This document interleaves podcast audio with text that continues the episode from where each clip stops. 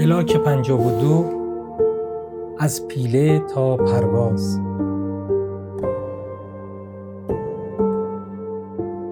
هیچ ضرری ندارد و کاملا بی خطر است که گاهی به عقب برگردیم و به آنچه انجام داده ایم آنچه گفته و نوشته ایم فکر کنیم.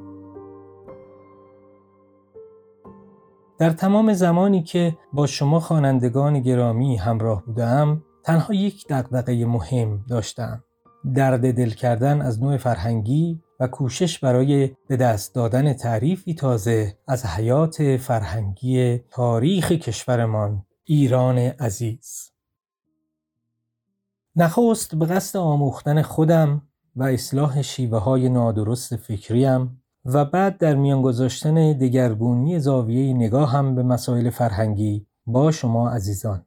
پس از این مقدمه کوتاه باید بگویم که یکی از شیرین ترین اتفاقات زندگیم آشنایی با سردبیر و مدیر مسئول پلاک 52 مهرناز و کامبیز عزیز است. در پناه مهر آنها ناگهان تصمیم گرفتم که با توجه به دگرگونی های بزرگی که در دیدگاه هم به مسائل فرهنگی شکل گرفته است نوع نوشتن خود را هم دگرگون کنم.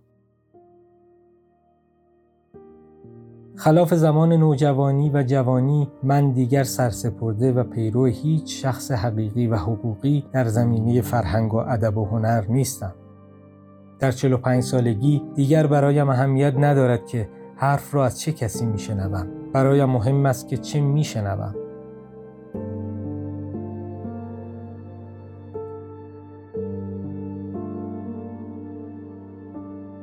مرگ معلف یا گوینده سخن به من قدرت تفکر و اندیشه ورزی می دهد.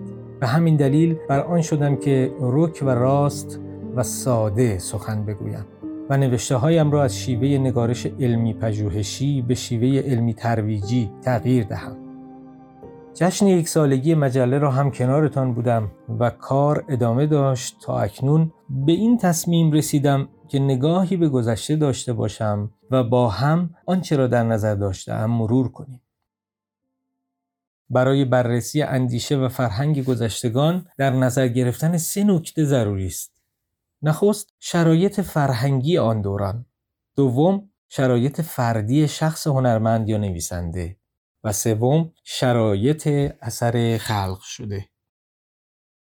برای نمونه اگر در شاهنامه نسبت به زنان بدگویی و توصیف منفی می‌بینیم باید این نکات را در نظر داشته باشیم. فردوسی در دوره مرد سالاری و خفقان عمومی زندگی کرده. دوره پس از تسلط اعراب و جنایت های وحشیانه آنها دوره که شخصیت زنان و جایگاهشان در جامعه به هیچ روی به امروز شباهت نداشته است. دیگر اینکه فردوسی هم تربیت یافته زمان خود بوده و نباید انتظار داشته باشیم هزار سال جلوتر از زمان خود اندیشیده باشد.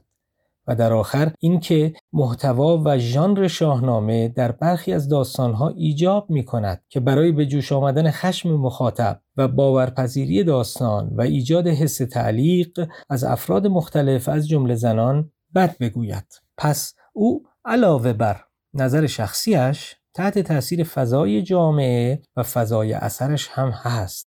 بنابراین ضمن احترام به او که برگردن همه ما ایرانیان حق دارد نباید سخنانش درباره زنان را پذیرفت. اما همه نکات منفی و بدآموزی ها را هم نباید به پای او نوشت.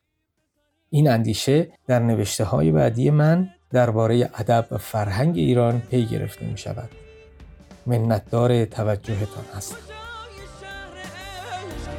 قراره.